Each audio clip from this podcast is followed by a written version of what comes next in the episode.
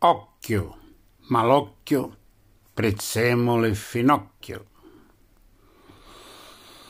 Mi sembra un grido scaramantico lecito. Tocchiamoci Gabbasisi oppure tocchiamo ferro o un cornetto, quello che volete, un ferro di cavallo.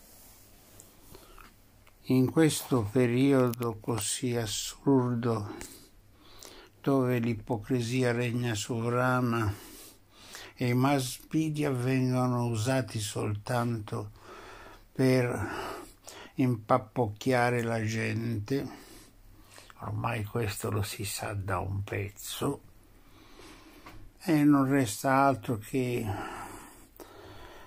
fare proprio occhio malocchio, prezzemolo e finocchio. Questa è la prima povera prova tecnica